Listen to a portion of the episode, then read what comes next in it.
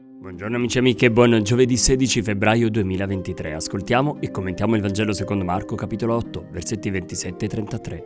E cominciò ad insegnare loro che il figlio dell'uomo doveva soffrire molto ed essere rifiutato dagli anziani, dai capi dei sacerdoti e dagli scribi, venire ucciso e dopo tre giorni risorgere.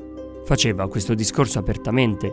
Pietro lo prese in disparte e si mise a rimproverarlo. Ma egli, voltatosi e guardando i suoi discepoli, rimproverò Pietro e disse, Va dietro a me, Satana, perché tu non pensi secondo Dio, ma secondo gli uomini.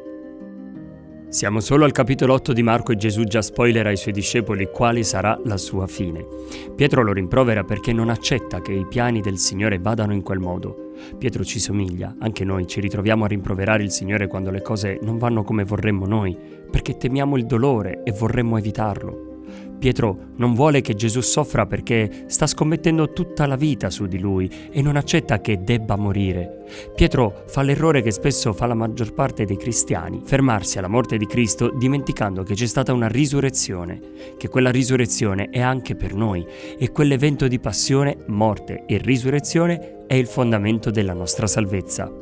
Pietro cade nella tentazione dell'egoismo, non vuole che Gesù muoia perché altrimenti sarebbe visto come un fallito e anche lui farebbe cattiva figura. Pietro si preoccupa di se stesso e non realizza che Gesù abbia parlato anche di risurrezione, forse perché è un concetto irrazionale come lo è anche oggi per noi.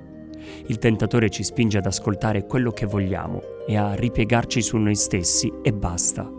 Ecco perché Gesù lo chiama Satana un uomo non nasce forte, ma lo diventa dopo molte prove. Buona giornata a tutti.